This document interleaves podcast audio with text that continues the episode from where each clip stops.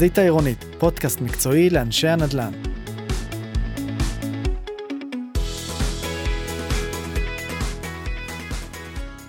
שלום לכולם, כאן מיכאל אסף, הבעלים של מרכז הנדל"ן. אני שמח להוביל פרק נוסף בפודקאסט החזית העירונית, והיום נמצאת איתנו באולפן דורית סדן, מנכ"לית חברת השיווק נווה בעיר, ומי שהייתה בעברה סמנכ"לית השיווק והמכירות האגדית של שיכון ובינוי. והיום מהווה את אחד מעמודי התווך של תחום השיווק והמכירות בענף הנדל"ן. דורית, מה שלומך? כמה שאפשר טוב, בימים אלה. יש כאלה שיראו את הבעת פנים של דורית, אבל זה נראה שהפנים קצת מודאגות. כן. ואנחנו כן. בתקופה באמת, אה, לא רק בנדל"ן, אלא באופן כללי מה שקורה במדינה, אפשר להתעלם מה... מאתגרת. מהרעש שאנחנו כולנו חווים והטלטלה. אבל מה שלומך פה איתנו? אה, נהדר. היום נהדר, כן, פה נהדר. מעולה. אז היום יש לנו באמת פרק מיוחד שאני באמת חושב שרלוונטי לכל מי שעוסק, בין אם זה היזם, האיש שיווק, המנהל מכירות, באמת כל שרשרת הערך שחיה את uh, עולם הנדל"ן, ובאמת לשמוע את uh, מי שיזדה את ההורים והטובים של עולם השיווק והמכירות בענף הנדל"ן. אנחנו באמת רוצים להבין ולתת כלים איך להתמודד עם המציאות הנוכחית, שאנחנו לא רואים לסוף, הכותרות מדברות כן, לא, אבל אנחנו מבינים שזו המציאות לפחות לתקופה הקרובה. Mm-hmm. קוראים גם מה קורה בעיתונים, חברות מממשות, כולם אומרים דם, קצת קורסות, yeah, קצת קורסות, יש דם, אה, איך אומרים לי, עורכי דין, מתחיל להיות דם אה, בחוץ, אוקיי? מושגים קצת אה, קשים שאנחנו באמת לא מכירים מהתקופות הקודמות.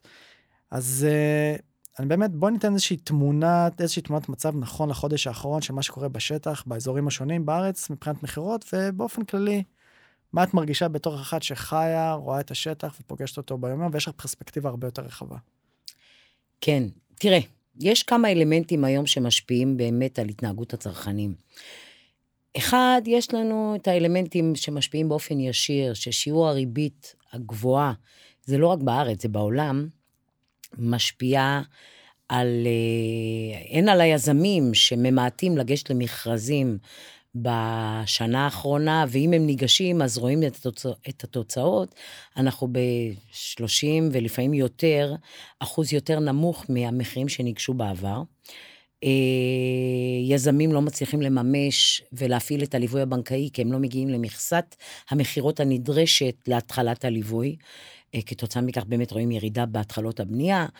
אה, ומהצד השני, הלקוחות שהם הרבה יותר מוטרדים, הם מוטרדים משיעור הריבית, ששינתה להם לגמרי את התמונה, הם רואים מה קורה לחברים שכבר קנו, וקנו בריביות נמוכות, כשחלק הריבית הפריים מתוך סך המשכנתה היה אה, מאוד משמעותי, והיום ההחזרים שלהם גדלו גם כן ב-2,000 שקלים. אה, זה מטריד, אבל הביקושים לא נעלמו, הביקושים קיימים, והציבור מגיע, פונה, לקבלת מידע, פונה ומגיע למרכזי המכירות שלנו ובכלל, אה, אבל תהליך קבלת החלטות הרבה יותר איטי מבעבר.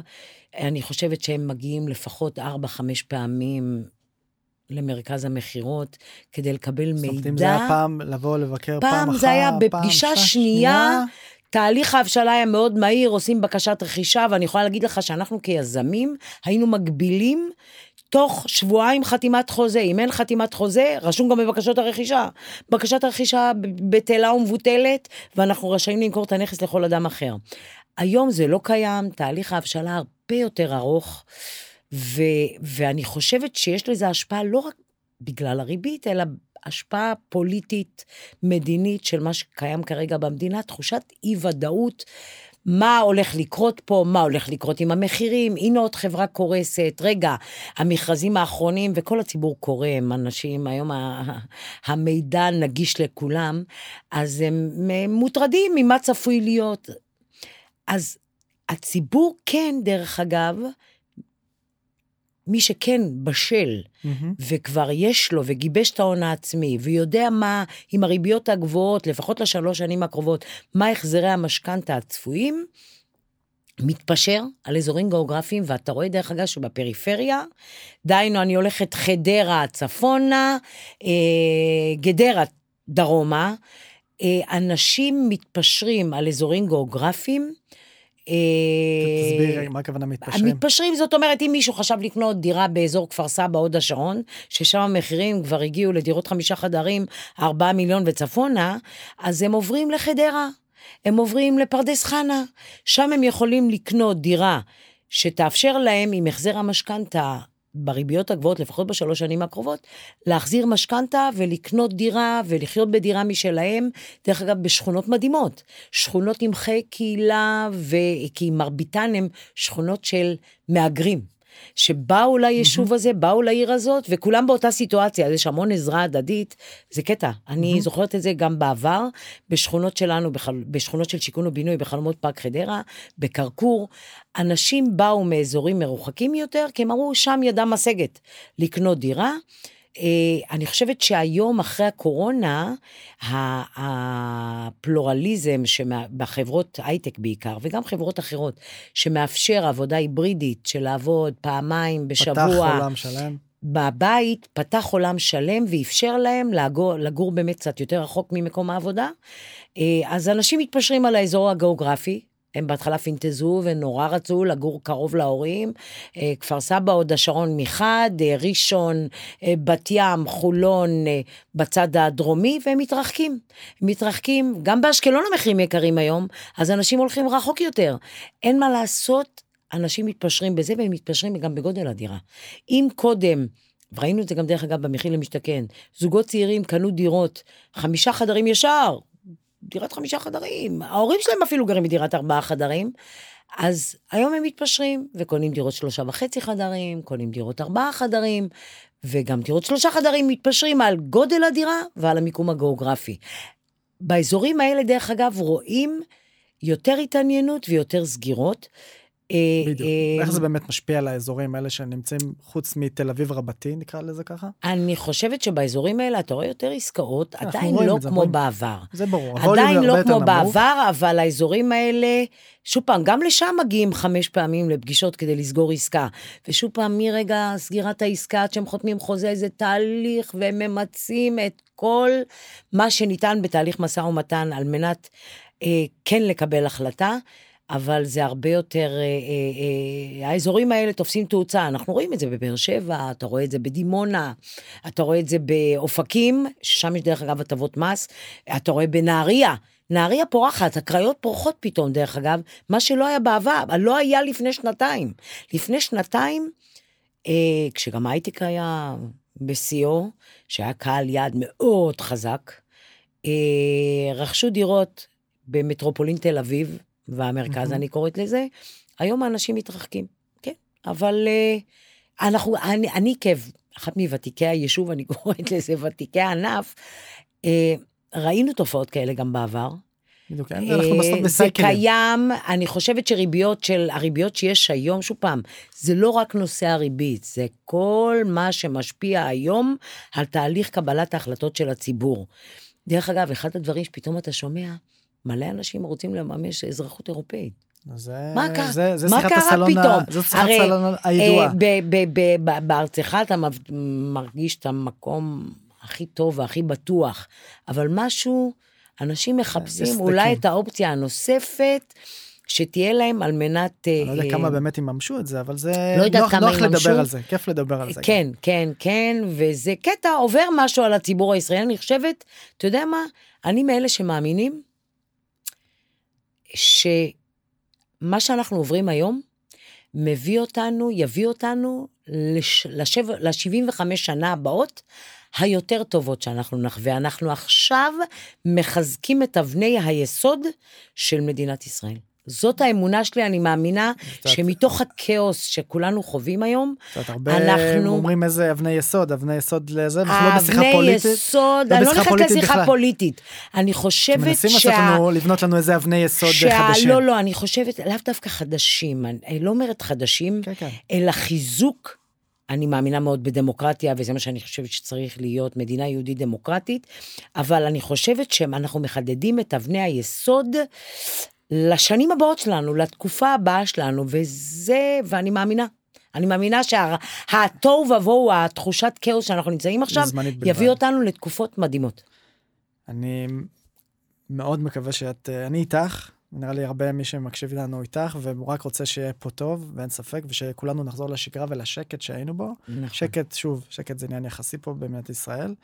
אבל אם אנחנו נחזור רגע גם לאותם אה, אנשי מכירות שנמצאים בשטח, באותם, אה, אה, בעצם באותם תהליכי מכירה, כמו שאת אומרת, הרבה יותר מורכבים, הרבה יותר ארוכים, אנשים הרבה יותר הססנים, זאת אומרת, עד שכבר מגיע הליד, ועד שכבר מגיע בן אדם ששם את הרגל בדלת אה, כן, בתהליך המכירה, פתאום יש אתגרים חדשים. אם נכון. אנחנו מדברים לפני שנתיים, שלוש, בתקופת בשיא, שהיה פיק, שאיך אני אומר, אנשי מכירות היו מסתכלים על אה, פוט... אה, אנשים מתעניינים, אתה לא רוצה, יש מישהו אחריך, ובאמת. ממש ככה זה היה. והיה איזושהי תחושת אה, גם קצת זכיחות, זכיחות, נכון. אוקיי? פתאום, עכשיו יש מכירות, צריך להימדד. במלוא, ספק. פתאום יוצא ממך, צריך לצאת ממך, אתה צריך להתעלות על מה שהיית רגיל אין לפני זה. ספק שהיום, היום יש פה אתגרים חדשים. תפקיד עצום יש לאיש המכירות בשטח. היום איש המכירות בשטח צריך להיות הכי איכותי שיש, והתפקיד שלנו כמי שמנהל את אנשי המכירות, זה מנהלי המכירות, מנהלי השיווק, להיות אה, הרבה יותר נוכחים בשטח, עם ניהול הרבה יותר הדוק, עם אה, אה, אה, הנגשת מידע לאנשי המכירות אה, וסל הטבות אה, עם כל הכלים האפשריים אה, במה שקשור בתחרות שיש בסביבה, במה שקשור בהעמקת זיהוי צרכים וזיהוי התנגדויות אצל הצרכנים, כדי לטפל בצורה הדוקה ומהודקת בכל פרויקט בהתנגדויות ובצרכים של קהל היעד. ולתת את הכלים הטובים ביותר לאנשי המכירות, על מנת שיביאו לסגירת העסקה. האנשים, אנשי המכירות צריכים להיות אמפתית, אמפתיים בסיטואציה הזאת. אין, גם הם חיים בעולם שלנו היום, וגם- גם הם אבל הם צריכים... איך אתה יכול להתחיל את היום כשאתה את- קורא את העיתון? כן. ואתה צריך, ובכל זאת שאתה אומר שהמצב זה קשה כמו טיפול וזה- פסיכולוגי. אני בוא נדבר רגע על אומרת, הטיפול הפסיכולוגי. אנשי זה המכירות היום- בשיחה מקדימה, מה- מה זה אומר? אנשי? המכירות היום אה, נדרשים לקבל מאיתנו מעין טיפול פסיכולוגי, ולכן אמרתי, הביקורים צריכים להיות הרבה יותר תכופים במרכז המבקרים, במרכזי המכירות. של המנהלים. צריכים לשוחח איתם, להבהיר כמה הפרויקט שלנו הוא הכי טוב שיש, מה האלמנטים החשובים האובייקטיביים של הפרויקט שאמורים למלא את הצרכים של הלקוחות שלנו. אני בטוחה, ואנחנו עושים את זה, להביא הדרכות. הדרכות של אנשי מקצוע פסיכולוגים של זיהוי התנהגות צרכנים שונה היום, ולטפל באופן מדויק מול אנשי המכירות. אתה חייב לבטל את ההתנגדות שהאיש מכירות קם איתה, כמו שאתה אומר, הוא קורא בבוקר את הכתבות על עוד חברה שקרסה, על האטה במכירות, ירידה ב-50% במכירות. הכי קל לו הוא להאשים, קם בבוקר, קל לו להאשים את הבחוץ. הוא קם לא בבוקר בגללי. והוא אומר, זה אני לא אשם, ולא רק. זה. אה, אני, אני מתייבש, אני מתייבש באנרגיות שלי. אנחנו חייבים כמנהלים לעשות להם את השינוי השכם והערב.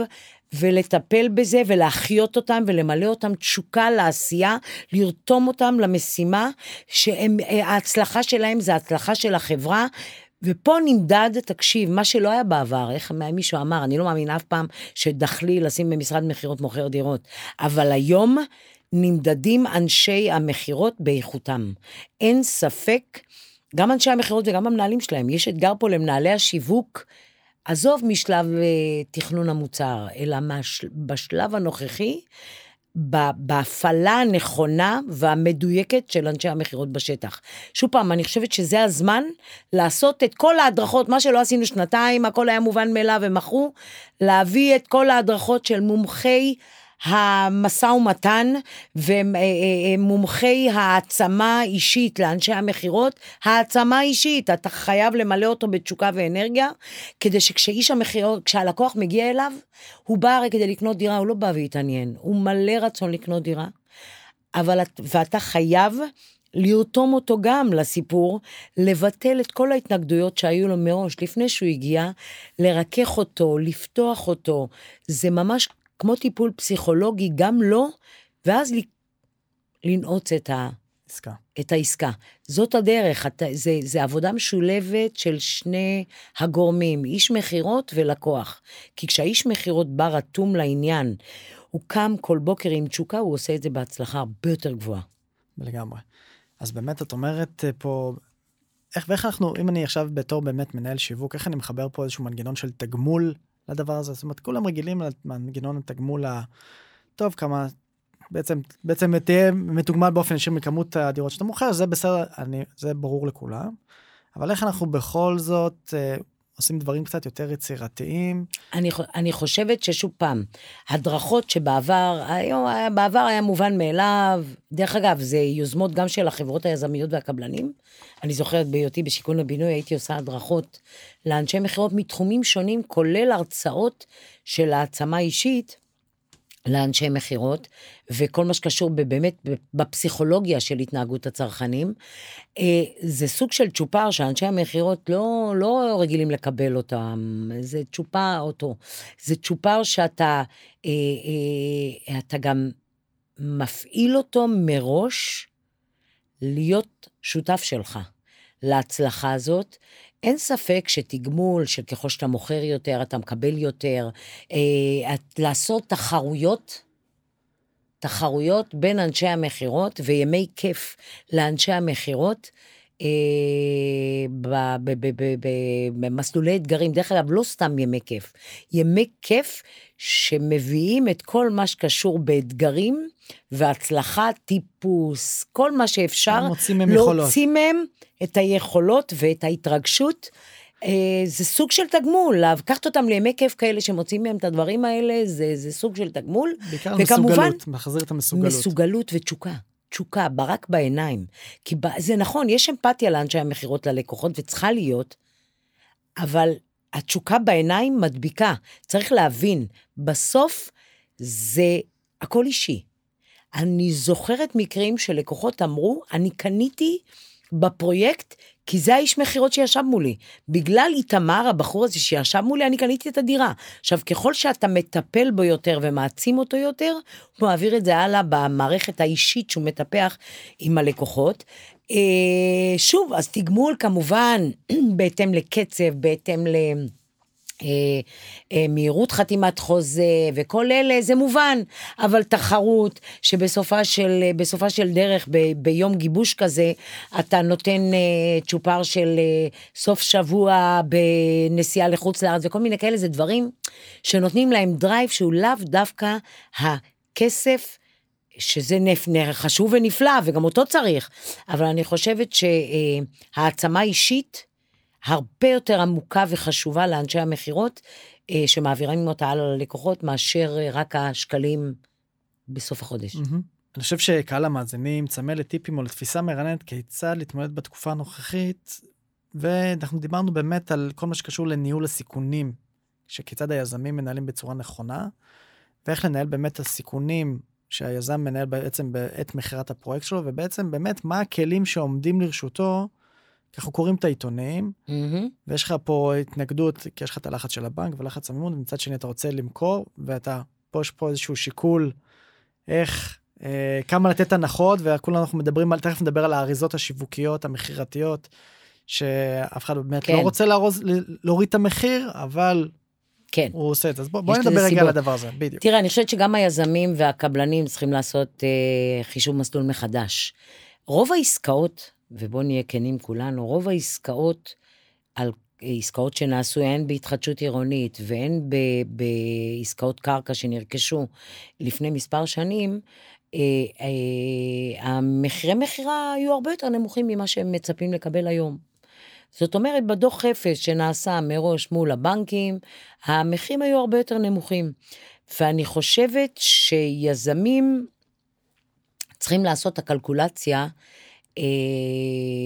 כבר היום, לא לחכות לעוד שנתיים או שלוש שהם מצפים שהריבית, שמצפים שהריבית תרד, אה, ולנסות כן ליצור קבוצות רוכשים ולעשות מכירה מסיבית, לקדם, להקדים מכירה.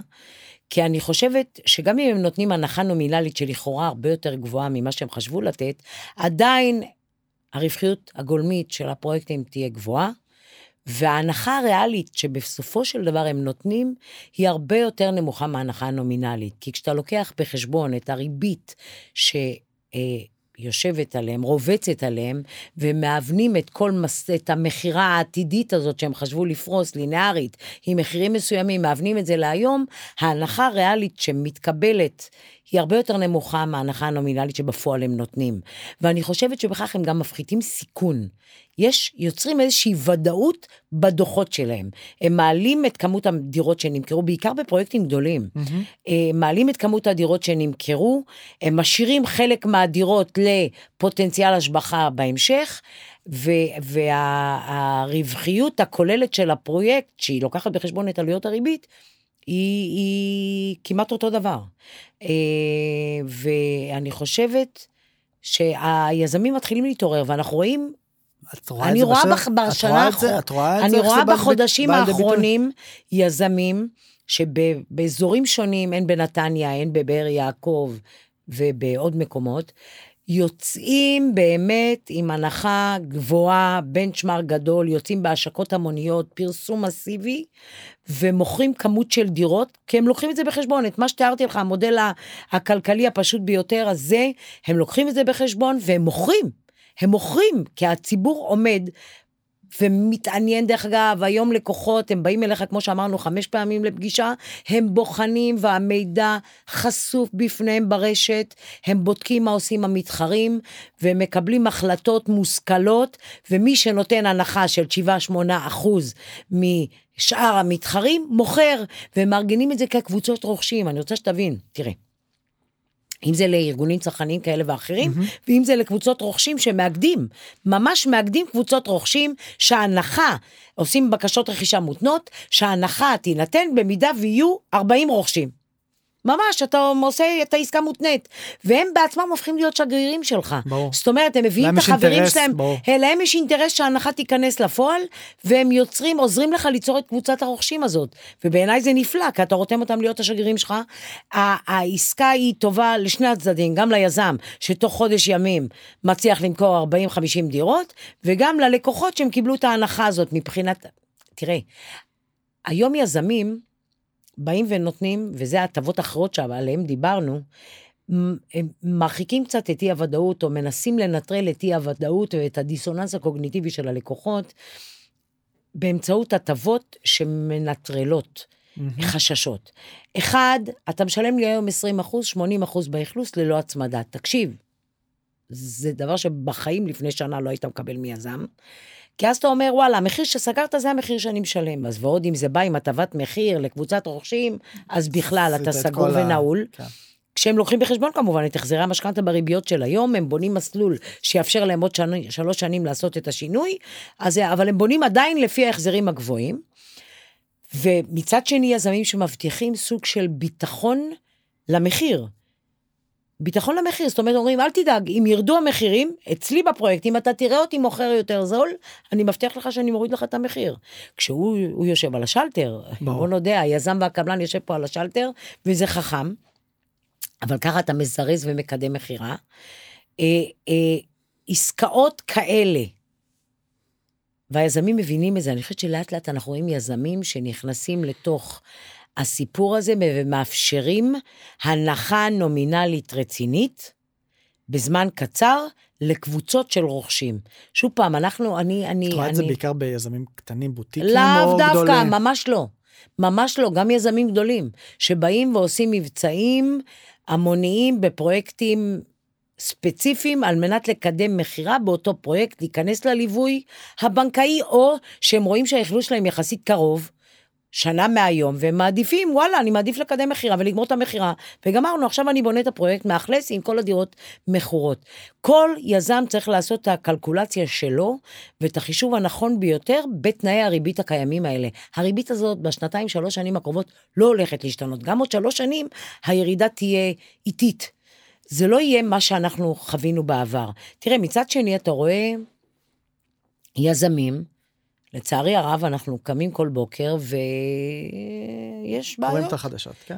קוראים את החדשות ויש בעיות וחייבים להימנע מזה. שוב פעם, אני לא אומרת את זה למי שקנה, תראה, מאוד קשה להגיד למי שקנה קרקע לפני שנה וחצי, שנתיים, בפיק הכי גבוה של המחירים, ששם, לא רק שהם קנו במחיר גבוה עם צפי לה- להשבחת מחירים, הם גם עם ריביות מאוד גבוהות. אני מדברת על יזמים שרכשו קרקע לפני ארבע וחמש שנים, ועשו תהליך התחדשות עירונית לפני עשר וחמש עשרה שנה, שבדוח אפס שלהם מחירי המכירה היו, עזוב, בתל אביב מחירי המכירה, כשהם ניגשו למכרזים האלה של התחדשות עירונית, היו ב...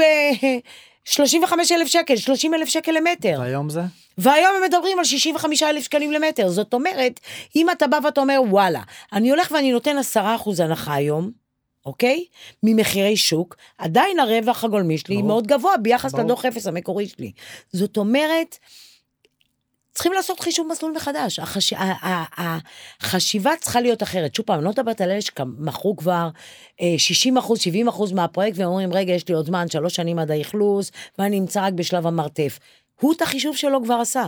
אני מדברת על כאלה שנמצאים בתחילת התהליך, ואתה רואה שיזמים משכילים ומבינים את זה, ושם אתה רואה תנועת מכירות גם כן.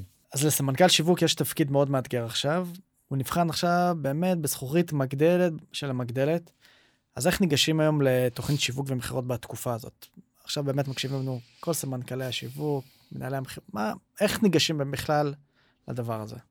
תראה, בוא נתחיל מזה שסמנכ"ל שיווק צריך להביא לתוך החברה, לתוך ההנהלה שבה הוא יושב, את, את, הביק, את מה הביקוש, של, מה הצרכים של הלקוחות שלנו. דהיינו, אם זה בשלב התכנון כבר, משלב התכנון, וגם אם דורש ללכת ולעשות, לקרוע את התכנון הקיים, עיכוב קל, שיהוי קל, ולתכנן מחדש על מנת שיתאים לצורכי העת. למה שהציבור מחפש כעת. אם תכננו פרויקט עם דירות ענק, והיום הציבור, מפאת החזרי המשכנתה הגבוהים, לא יכול לעשות את זה, צריך לחשב מסלול מחדש ולעשות שינויים כאלה ואחרים בתכנון. ואני זוכרת מניסיוני בשיכון ובינוי, היו מקרים בפרויקטים גדולים שמבניין לבניין שינינו את התכנון. הלכנו ושינינו שיתאים לצורכי העת. ממש ככה, זה אחד. לגבי אסטרטגיית השיווק, אני חושבת שבפרויקטים גדולים, פרויקטים גדולים, שבהם אנחנו צופים גם כן שלביות בפרויקט, ההשקה של החדרת השכונה, הפרויקט, לתודעת הצרכנים צריכה להיות מסיבית. אתה רואה את זה, דרך אגב, אני מסתובבת לפעמים, אני נוסעת באיילון, נוסעת במקומות אחרים, אתה רואה בליל של פרסומות. צריך מאוד מאוד מאוד לדייק בבריף שנותנים למשרד הפרסום, למי שאמור ליצור את הקריאייטיב, אה, כדי ליצור את ה-eye-catcher הנכון ביותר לציבור הצרכנים. זה ש... אני מדברת על אסטרטגיית השיווק מהמם. כרגע, לא אסטרטגיית המכירה. כמובן שחייבת להיות, להיות הלימה בין אסטרטגיית השיווק לאסטרטגיית המכירה. אה, כי אם אתה הולך לעשות, אם אתה משיק שכונה מדהימה, אה, אה, דרך אגב, שכונה מדהימה למעמד בינוני, ופתאום אני רואה שכל המיתוג של הפרויקט הלך על יוקרה מטורפת שהציבור, ציבור הצרכנים, אני לא רוצה. מרגישים שזה לא נגיש להם כן, בכלל. זה לא מתאים הם לי. יפחדו להתקרב ולהתקשר. חייב, חייבת להיות הלימה ל, לקהל היעד, וכמובן לאסטרטגיית המכירה. אני חושבת שבפרויקטים המוניים, היום אין מנוס, אלא לצאת בהשקה המונית, ושוב פעם, ראיתי את זה בכמה פרויקטים לאחרונה, עשו יופי דוגמאות. של עבודה. ראיתי פרויקטים מדהימים של אה, חן ואיתי גינדי. אה, וואו, השקות מדהימות. עם מחיר מדהים. הם התאימו את ה... אה, אה, אה, הצגת השכונה והמוצר לקהל היעד ואת המחירים לעת הזאת. ואני חושבת שהם נחלו הצלחה, אני יודעת שהם נחלו הצלחה, וזה ממש כיף לראות את זה. אני חושבת ש... אה, אה, מבצע חייב להיות בהשקה המונית כזאת, חייב להיות מבצע. מבצע אמיתי, לחדור לשוק. הרבה יזמים הולכים ועושים השקות המוניות עם ארגונים צרכניים כאלה ואחרים. תשמע, ארגון צרכני חזק, מביא לך קהל יעד חזק, וסיכויי ההצלחה הרבה יותר גבוהים. אתה נותן באמת הנחה, אבל סיכויי ההצלחה הרבה יותר גדולים. אני... האמון גבוה. האמון אין ספק. אנחנו שנה שעברה השקנו מתחם ענק בקריית גת, אה, במבצע לארגון צרכני גדול, זו הייתה הצלחה מסחררת. הצלחה מסחררת, דרך אגב, בתקופה שהריביות עלו, והתחילו חששות, ועדיין, וואו, הצלחה מסחררת והביקושים באזור הזה הולכים וגדלים והמחירים הולכים וגדלים. זה מדהים, בתקופה כזאת שאתה אומר שבכל המקומות המחירים עולים, יורדים, שם המחירים עולים. אני חושבת שלעשות מבצע באזורים שבהם יש לך אה, פרויקט גדול, שוב פעם, פרויקט גדול, כשאני אומרת פרויקט גדול, אתה עושה מבצע וואלה ל-400-500 יחידות דיור מתוך שכונה של 1,500 ומעלה, אתה אומר, שיחקתי אותם, מכרתי 500, 600, 700 יחידות דיור עכשיו. דרך אגב, ראית את זה בפרויקטים אחרים בקריית מלאכי, נכון. שעשו חברות אחרות. אה, אתה יוצר מבצע ענק, ובהמשך אתה עושה השבחת מחיר ונהנה מהשבחת המחיר. שוב פעם, זה חוזר לאותו... אה, ל- ל- מה שדיברנו לחישוב, קודם. לקלקולציה של היזמים. והקבלנים לניהול הסיכונים. מה אתה עושה במודל הכלכלי שלך, איך אתה בונה אותו נכון, כי תקשיב, במבצע המוני כזה, אתה בעצם מקדם מכירה, מחד, מצד שני אתה חוסך בעלויות פרסום בלונגרן.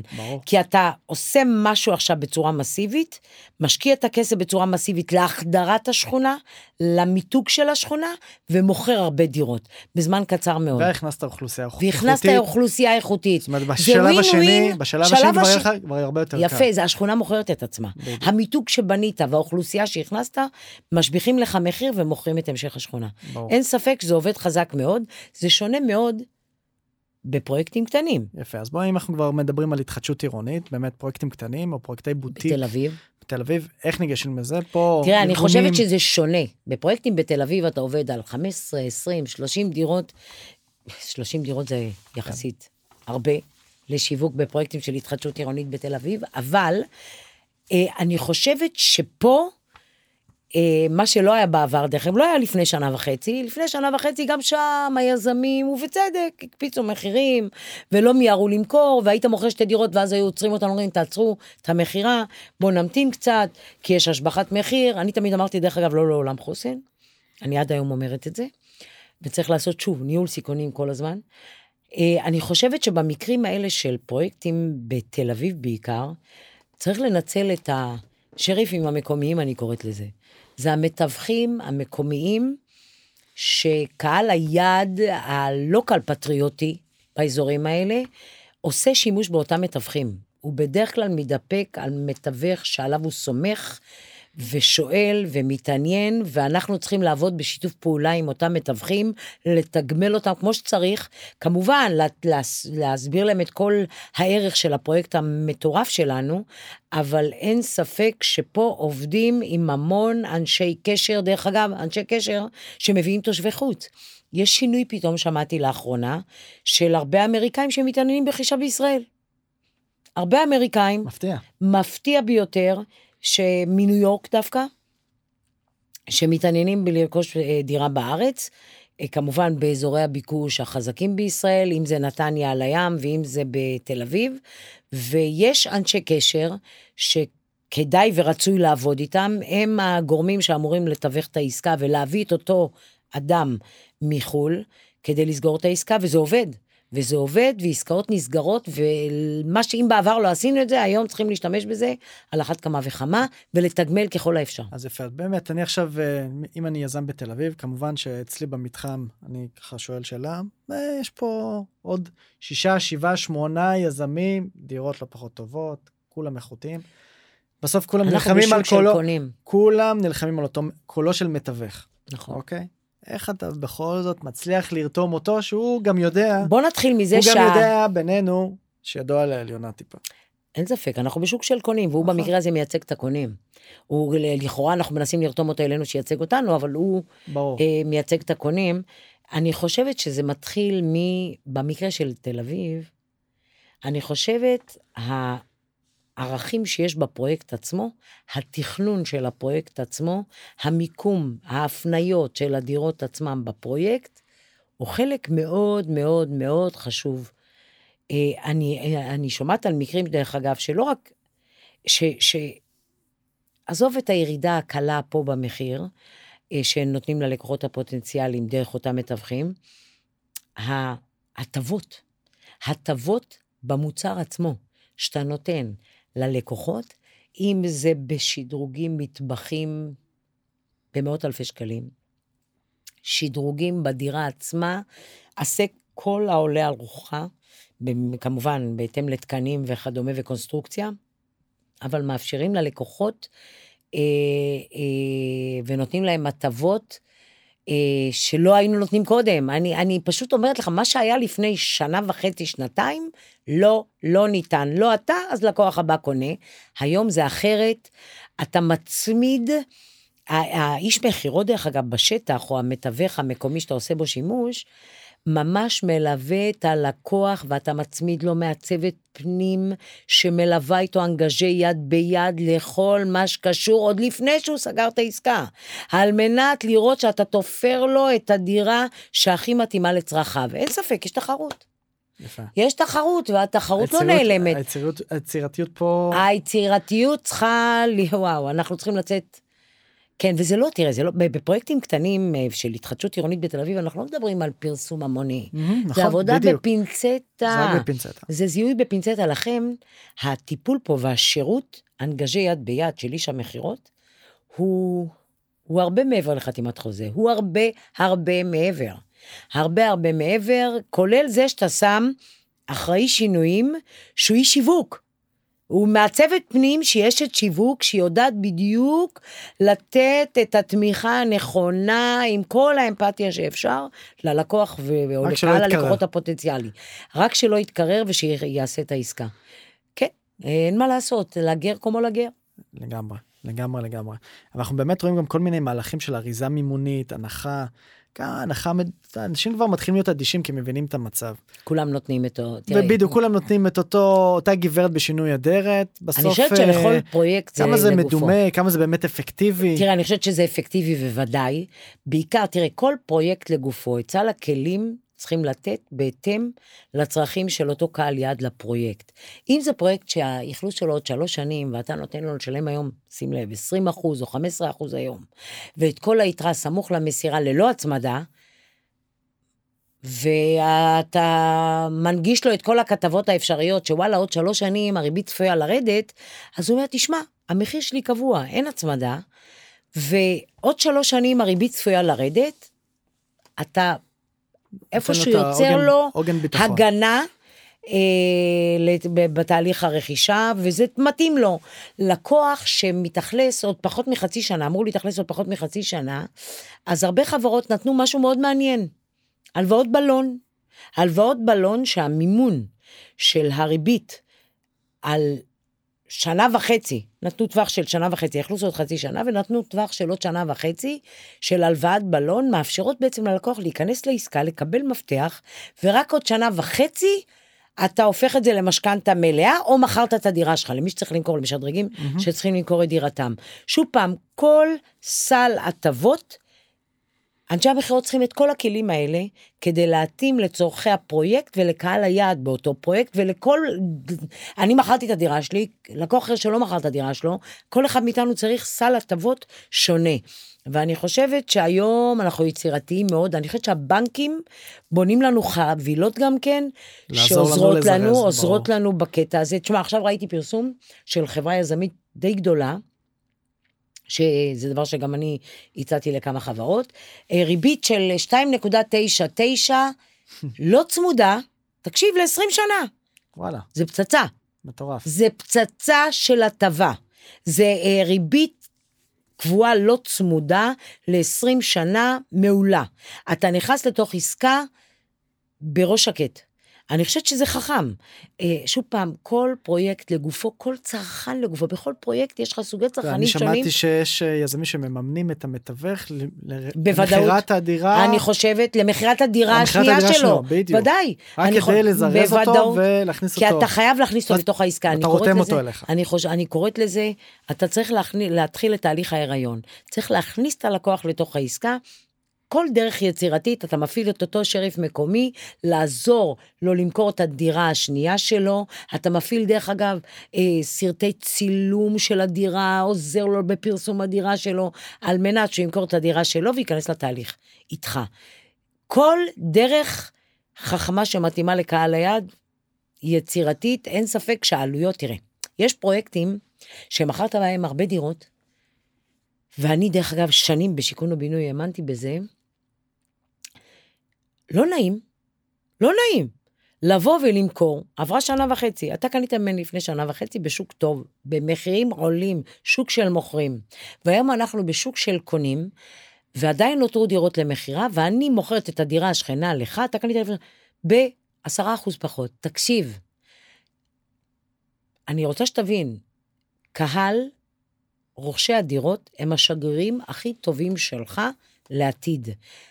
כל לקוח הוא מעורב בערך שש פעמים בתהליך רכישת דירה זו או אחרת, אם זה כיועץ לחברים שלו, אם זה כיועץ לילדיו או כיועץ להוריו. זאת אומרת, אסור לנו לפגוע בו אין ספק שאתה עושה את זה לקהילת רוכשים, לקבוצת רוכשים, אז יש הנחת כמות. ברור. אתה, ההסברים הם קיימים. אבל לכן, הרבה חברות, ואתה רואה את זה בהרבה פרויקטים שגם מכרו כבר, באות ואומרות, רגע, אני מגלם את ההטבה, לא במחיר מכירה. שזה לא בול בפוני לצרכן שקנה ממני כבר לא לפני שנה וחצי, לא שם לו את זה בפנים, בפנים, אלא אתה עוטף את ההטבה במימון כזה או אחר. אה, אני מאמינה בזה, הלקוחות הם שגרירים שלנו, תראה, גם הלקוחות לא מטומטמים מבינים שאנחנו צריכים, אני מאוד, אני, הם מאוד חכמים, הם צריכים להבין את הסיטואציה שבה אנחנו נמצאים.